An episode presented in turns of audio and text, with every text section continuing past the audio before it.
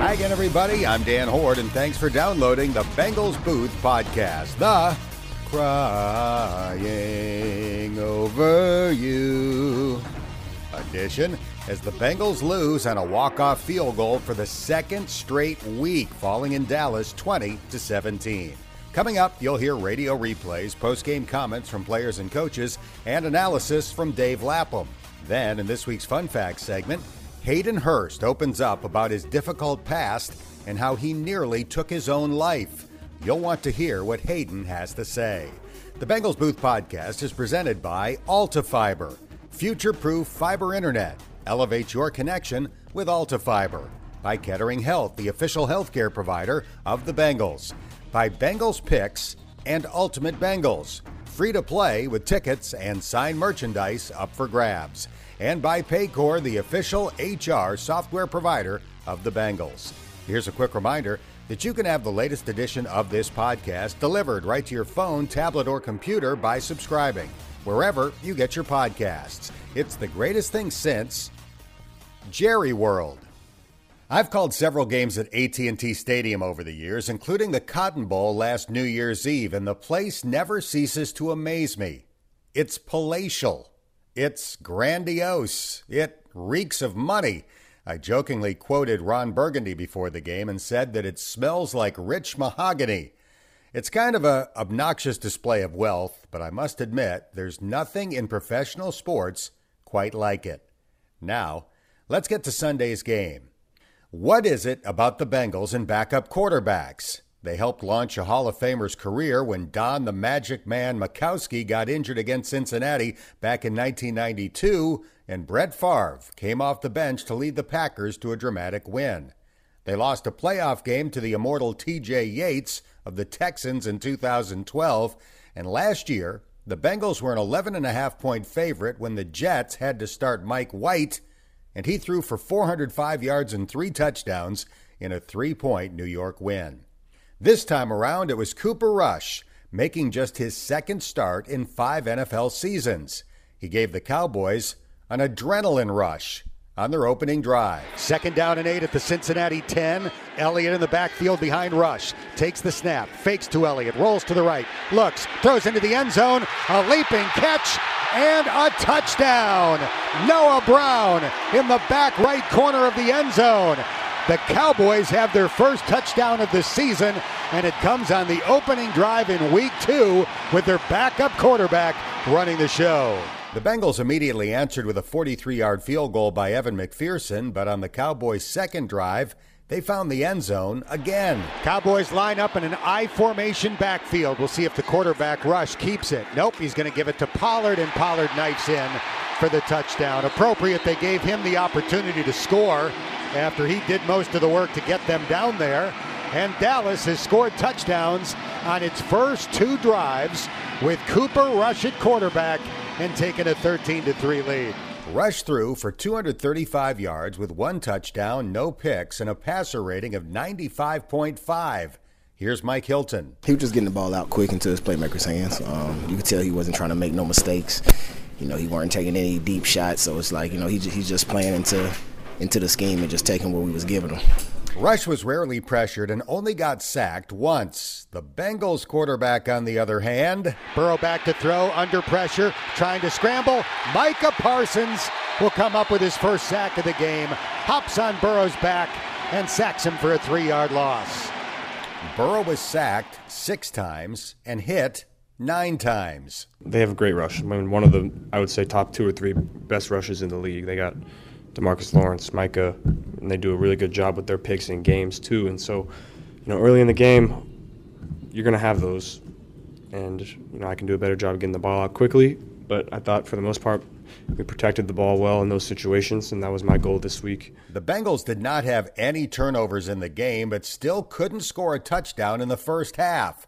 And the Cowboys added to their lead in the final minute. Jake McQuaid from Elder High School is the long snapper for the Dallas Cowboys. He's had a good long N F L career after playing at Ohio State. Here comes the fifty-four yard kick, and it is a line drive that is good. Wow, that looked like a one iron.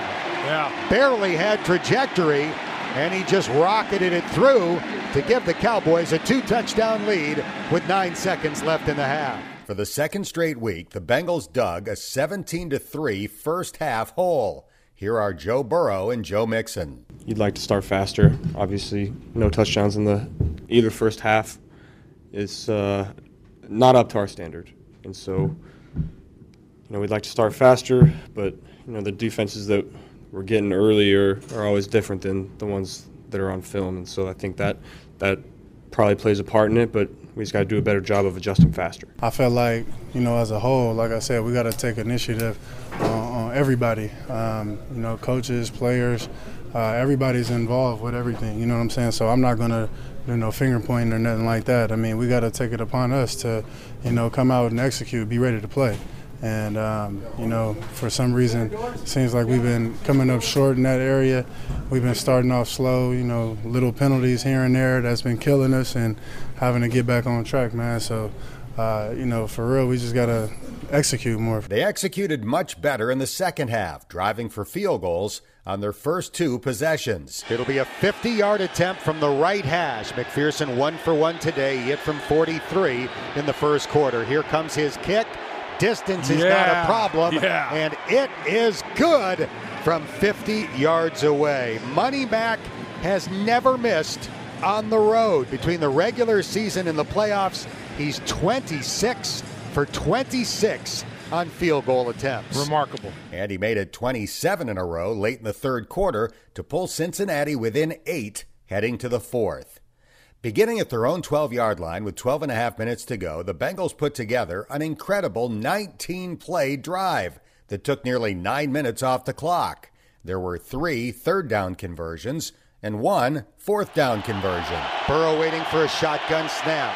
Parsons rushing on Jonah Williams. Here's a pass caught by nice. Jamar Chase. He got inside of Diggs and made the catch at the nineteen to extend the drive on fourth and six. And with less than four minutes to go in the game, the Bengals finally scored a touchdown. Second and goal from the five. three fifty-seven to go. The Bengals trailing by eight. Burrow waiting back at the ten for the snap from Karras. Joe has the ball, looking left, scans to the right. Joe can run, but he throws into the end zone. Yeah. Caught by T. Higgins yeah. for the touchdown. Yeah, baby. And the Bengals are a two-point conversion away from tying this game. The ball is placed with the front tip at the two-yard line. The Bengals trying for a game-tying two-point conversion for the second week in a row. They will go empty as Burrow waits for the shotgun snap. Joe has the ball from the ten, looking, yeah, throwing, yeah. caught by Tyler Boyd to tie the game nice. With three minutes and forty-five seconds left in regulation. What a drive!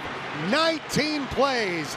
eighty-three yards, oh. and the Bengals score eight points to pull even.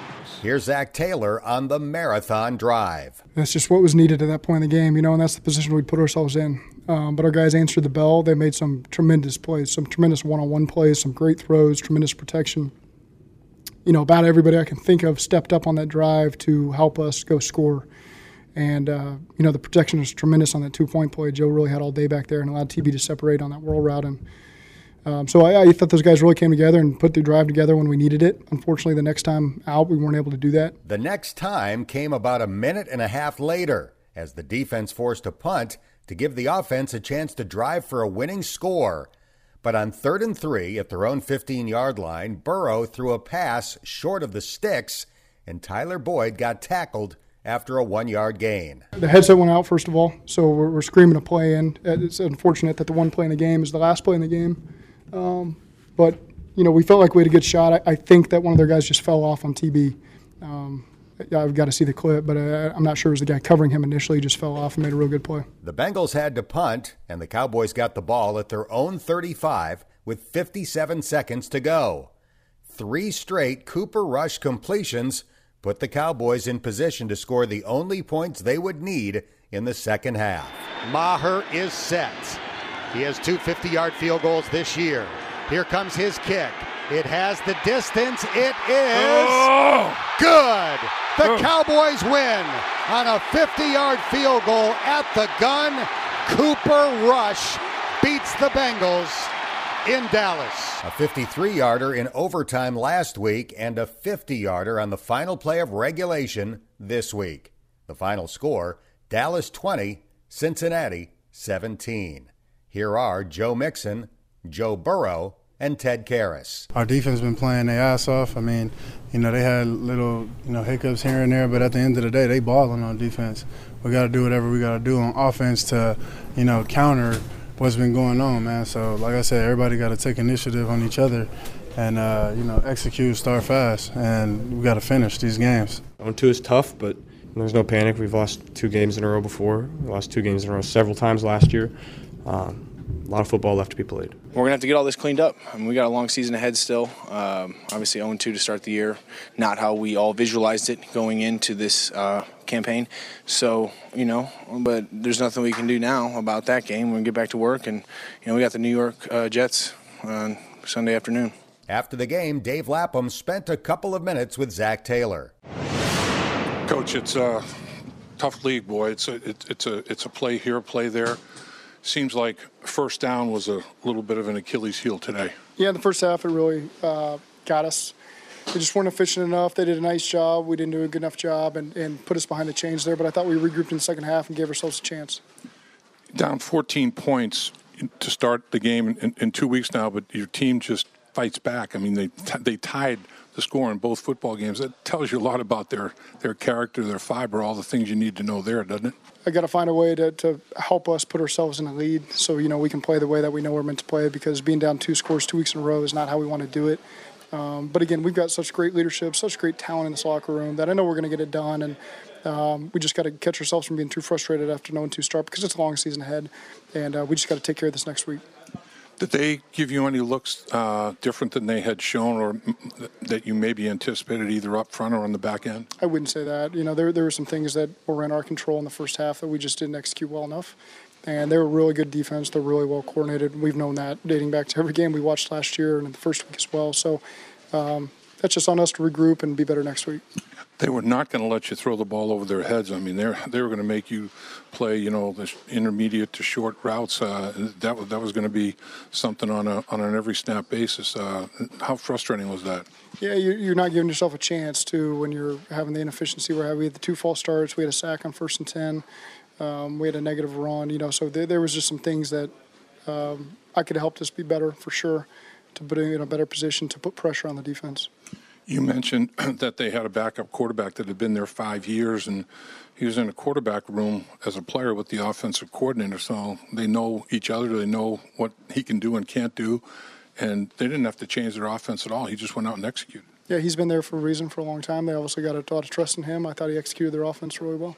Coach, appreciate it. I know, uh, you know, it's two close ones like this, one in overtime, one at the gun. Tough life in the National Football League. It really is. Yeah, it is. Had the Bengals won, they would be tied for first in the A F C North. The Steelers lost at home to the Patriots. The Ravens blew a twenty-one point halftime lead and lost to Miami. And Cleveland had a thirteen point lead with less than two minutes to go and lost to the Jets, who scored a touchdown, recovered an onside kick, and scored another touchdown to win by one. In other words, the Bengals squandered a golden opportunity. Now, time for post-game analysis in this week's Radio Guys Recap. Lap, I would describe the basic mood in the locker room as stunned. I think the Bengals thought facing Mitchell Trubisky in week one and Cooper Rush in week two probably should be two and oh, and they're oh and two. Yeah, obviously uh, digging big holes. You know, you you put yourself behind fourteen points to any team in the N F L, it's it's not a good place to be. And uh, they've had to dig out of those holes, and twice have done it. But they have to figure out a way to get off to a faster start. I thought first down inefficiency was the kind of the story of the day for the offense. They found themselves in too many second and third and long situations. As a result, goes six for seventeen on third down. two hundred fifty-four yards offense, three point eight yards per play. And mentioned at one point uh, that, you know, it looked like the passing game was was – in a in a box. You know, they they just weren't going to allow them to throw the ball over their heads. So um going to have to figure out ways to uh, to get that alleviated. And, um, and then, you know, guys for them stepped up and, had the game of their life. I mean, Brown, who would have thought that uh, he was targeted five times, five catches, ninety-one yards, over eighteen yards a catch and a touchdown. No one, no one expected that to be the case, that's for sure. So the longest passing play was nineteen yards. You talked about how opponents are not going to allow them to go deep. Is it because the safeties are playing back? Is it because the rush is getting there too quickly for, for Burrow to even attempt a deep ball? I think it's a combination. You know, I think it's, uh, you know, initially uh, the, the, the safeties are gonna are making sure that Joe doesn't think about putting it up there because, you know, are they going to work to the sideline and uh, and if Joe decides to run a deep ball to one of his uh, outside receivers, is the safety going to be an issue there? Um, so then by the time, you know, you get off of that, now where are you looking and how much time is there? So it's a combination of uh, of, of both, really, um, coverage and, and rush or uh, glove over the hand, you know, and same thing with protection and deep ball. You know, you have to uh, you have to give the quarterback an opportunity. He has to have confidence that it's not going to be, a, you know, just a, a quick glance. You know, he's going to have, have some time to really evaluate things before he has to come off of it. And right now it's it's just disjointed. Do they have to run teams out of this? Is that the bottom line? Yeah, I mean, I think I think you gotta get that running game going to the point where it's like, geez, do you want to die the slow death or the fast death? And honestly, most teams are going to try to die the slow death anyway. But um, at least make them mix it up a little bit more, you know, make some, uh, change some things up. If you got that running game going and you have a complementary situation going, you have a balanced attack, you know, it's uh, much tougher to play defense that way. But if you know you've got the running game controlled and you can put seven in the box to do it, like cover two all day long. The Bengals defense has played well enough to win, I think, in the first two games, but there are negatives. One takeaway in two games, two sacks in two games, and they've given up game-winning drives at the end of uh, regulation today and in overtime last week. Yeah, that's true. I mean, you know, you, you look at their at their raw numbers. I mean, they're they're obviously not uh, they're not terrible. They gave up five point seven yards of play on the day, but they they averaged they you know. The Cowboys rushed it for one hundred seven yards. They averaged four yards a carry. Um, and I, I know in a perfect world, you would want to have the running game controlled a little bit better than that. So make Cooper Rush have to rush his decision-making process, make him think like he has to take a chance here or there. Um, he was too comfortable for too much of the football game, almost all the football game. He was he was just too comfortable, and he had confidence that he could execute the offense. Kellen Moore had confidence he could execute the offense, and I thought Kellen Moore called a good game, mixed it up well, and uh, you know, they did just enough in both phases, you know, to, to win the football game when they had to. Do you think at this point it's, you know, business as usual? You go back to practice, you do what you did last year to go to the Super Bowl, or do they need to mix it up in some way two games into the season? Yeah, I mean, I, I, it's not, you know, you're only half a game out. Everybody's one and one except yeah. for you. Um, you know, you, you, you go back to work, but there has to be a sense of urgency because now you're two games down. You know, you have, you have fifteen games uh, left in the season. You can still obviously control your own destiny, but you've, uh, you know, it's it's an N F C loss, which if you're going to lose a football game from a tiebreaker standpoint, that's the one that you'd probably uh, pick to lose, but you certainly don't want to circle any games to lose. That's, that's obviously not in your mind. That's not your mindset whatsoever. So um, there's just a, a few things to clean up, and uh, but you got to get it cleaned up quickly because, I mean, you know, everybody in this league is capable. I mean, there are upsets every single week. Look what the Jets did today, yeah. you know, and they've got to go to New York. Look what happened last year um, in New York. So it's uh, – I was talking to Ted Karras in the postgame. He says, look, I, I, I know what the next two games are like. I'm, that's the division that I played in. And I know what it's like to, uh, you know, to, to, to play these football teams. Look what the Miami Dolphins did today. Look what the New York Jets did today. Mm-hmm. That's the next two opponents. So, you know, they're not going to be uh, a situation where, ah, yeah, I get up on them and it's an easy out. They're going to they're going to fight you. They're going to fight you tooth and nail. Josh Allen, Tom Brady, Patrick Mahomes, Lamar Jackson, still to come. And they had the opportunity at home against Mitchell Trubisky and on the road against Cooper Rush and didn't take advantage of it. That stings. It does. It does. I mean, you know, I know you can, you can kick, kick yourself in the butt about it, but then you have to move on. You have to forget about it as best you can and move on, because you can't go back. There's nothing you can do about about the past whatsoever. All you can do about is take care of the future, and you know, maybe you knock off a couple of quarterbacks that people weren't expecting you to knock off. That's just, uh, you know, life in the National Football League, but you got nobody to blame but yourself. So a road game against the Jets is next, and the Bengals will once again face a backup quarterback. Not Mike White this time, but thirty-seven-year-old Joe Flacco, who threw four touchdown passes in that win over Cleveland. Let's turn the page and get to this week's Fun Facts interview, where we get to know the person under the pads. Time for some fun facts with Bengals tight end Hayden Hurst from Jacksonville, Florida. Were you a big Jaguars guy as a kid? And if so, did you have uh, heroes that you looked up to? So I rooted for the Jags a little bit when I was a kid. Uh, it was tough because they were always, you know, pretty bad. Um, ironically enough, my dad is actually from Pittsburgh, so I grew up a Steelers fan a little bit, but that quickly went away, getting drafted by Baltimore, and uh, now playing for Cincy. So it's kind of funny how life works itself out. You played some football as a kid, but you were a phenom as a baseball player, as a pitcher specifically. How old were you when you started to dominate and started to hear that word prospect? Uh, as soon as I could get on the mound from kid pitch, I was always playing one or two years older just because of how hard I threw. Um, I th- like I said, I think by the time I was eight or nine years old, I was pitching against, you know, like ten, eleven, twelve-year-olds, um, and it was just always that way until I got to Pittsburgh. I imagine it was flattering and fun, but did it put a little pressure on you to just be, you know, that guy at such an early age?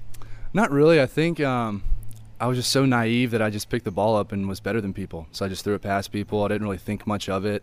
Um, I didn't really break the game down. I just I knew what my arm talent was capable of, and I just went out there and threw the hell out of it. We're doing Fun Facts with Hayden Hurst. The baseball draft is very different from the N F L draft. You can be selected when you are in high school, and that's the way it fell for you. You were chosen by the Pittsburgh Pirates, signed a contract as a teenager, had a pretty good chunk of change in the bank.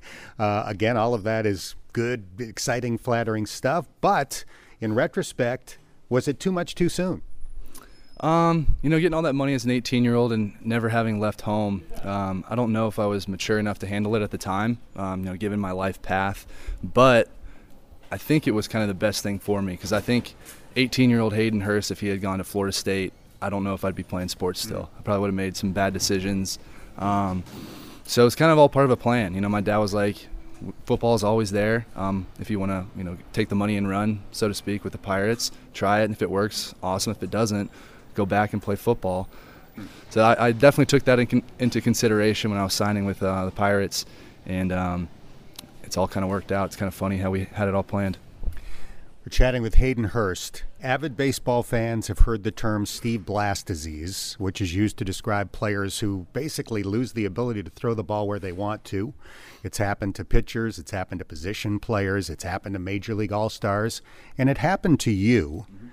There's frustration, there's confusion, there's embarrassment, uh, and it led to a dark time in your life.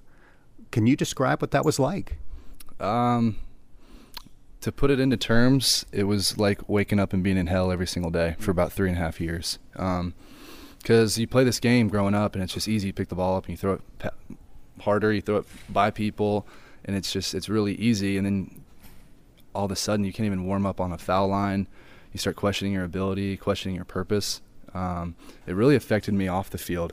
You know, obviously on the field, I didn't really get in games and stuff like that. Was really just throwing bullpens. But, you know, off the field, it really kind of sent me into a, a spiral. So made a life change in uh, twenty fifteen to give up baseball and just kind of go do other stuff. Uh, walked on to South Carolina and, you know, really kind of fell in love with football. You've been very candid about rock bottom, which was a suicide attempt. Did almost taking your life ultimately save it? one hundred percent. Um, it gives me just a little bit of perspective, you know, when things are a little bit hard in the N F L, you know, trying to learn playbooks or, you know, learn a run scheme or, or pass schemes. Um, I'm able to kind of reflect at the end of the day and be like, hey, man, you know, you, you've been through way worse. Um, like I said, I, I wouldn't wish what I went through in those, you know, five, six years upon my worst enemy. Um, it was awful. Like I said, waking up every day was just felt like I was living a hell, and I just couldn't get out of it. I felt like I was trapped, and there was nothing that I could do, no amount of money that I could spend, um, nobody that I could talk to that could fix it. Um, it was tough. It, it really was, but it taught me a lot about myself. You've tried to use your, your experience to help others through the Haydenhurst Family Foundation, trying to help kids and military veterans battling depression and anxiety. What's it like when you hear from a kid or a parent who says, your story is my story and you're helping save my life? It's better than anything that could happen on a football field to me, truly. Um, not that I don't love the game. It's done wonderful things for me in my life, in my family's life. Um, but I know what it's like to be in that headspace. So when someone comes up to me and shares, you know, this is my story, this is what I've been through, I understand that frame of mind and what what it's like to be in that situation. Um, so having just the courage to even come up to someone random as myself and tell your story, um, it's extremely courageous, and uh, it's how we're going to start, you know, getting ahead of this mental health thing. So you made that switch from baseball to football and walked on at South Carolina. Did you have any idea what you were doing playing football at that level? Yeah, my first year, my freshman year, they had me at receiver, and it was basically, you know, go run by this guy or go be physical, go catch this ball. Um, it wasn't until my sophomore year with Will uh, Muschamp where they really started, you know, breaking down the X's and O's, telling me, you know, you're going to be a tight end, you're going to have to learn, you know, fronts, you know, coverages, things like that. So that's really kind of what sped up my, you know, football I Q. Um, but yeah, at first it was like, hey, just go run past this guy. Hey, hey, go ju- out jump this guy. So it was kind of fun. You certainly look like a football player, six four, two fifty. Does football suit your personality as well? Absolutely. Uh, you, you can ask anybody in my family. They think that I'm a psycho. So, you know, and anybody in the Pittsburgh Pirates organization when I was there, whenever they saw me, they're like, dude, you're a football player playing baseball. What are you doing? Um, I kind of I felt it a little bit when I was younger just because, you know, I was the guy that just threw hard. And I had off-speed pitches too, but it was just I would get I'd throw a ball, I'd get pissed and try to throw it ninety-nine. You know, and it's just it doesn't necessarily correlate in baseball. So um, I think I've kind of found my way in football. You know, I can go up and make a catch or outrun a guy or get physical or, just, you know, when I get pissed off, I can go run faster, hit somebody harder. So I think absolutely um, it definitely suits who I am. We're doing fun facts with Hayden Hurst. In Greek mythology, the phoenix is a creature that dies and rises from the ashes. I've read that you had a painting of a phoenix on your apartment wall in college. Is the legend of the phoenix inspirational to you? one hundred percent. It was actually my mom's, I guess, um, when she was in high school, she did theater. Um, it was a gift that she had received, and I saw it in our house one day, and I kind of, you know, looked it up, and I, I understood what the phoenix was and what it stood for. Um, I kind of did some more research and, and really, really understood what it was. And it's kind of ironic how it fits into my life and kind of where I was, who I was, and kind of who I've become. All right, a few wild card topics for Hayden Hurst. You have a spectacular mane of red hair. How much time and effort is required to maintain it?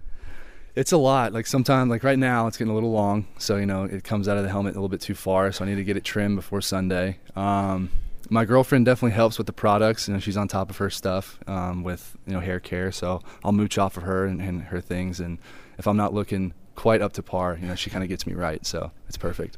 I assume she likes the hair and the beard. Yes, she does. She's a big fan. She's a big fan of the beard. That's kind of why it gets as big as it does. I kind of have to tame it from time to time. But, you know, what she wants, she gets. Do you have any hidden talents? Not necessarily that I can think off the top of my head. I'm a pretty... I know everyone thinks, you know, oh, N F L player, these guys are so cool. I'm probably one of the most simple and boring N F L players that you could probably come across. You know, I, I'm big on family. I'm big on relaxing when I get home. As far as like a talent, nothing really. I mean, besides doing the whole two pro sport thing. Other than that. uh, what do you like to spend your money on? My family. Um, I'm not big on buying, you know, luxury things for myself. You know, I'll get a Chevy Tahoe.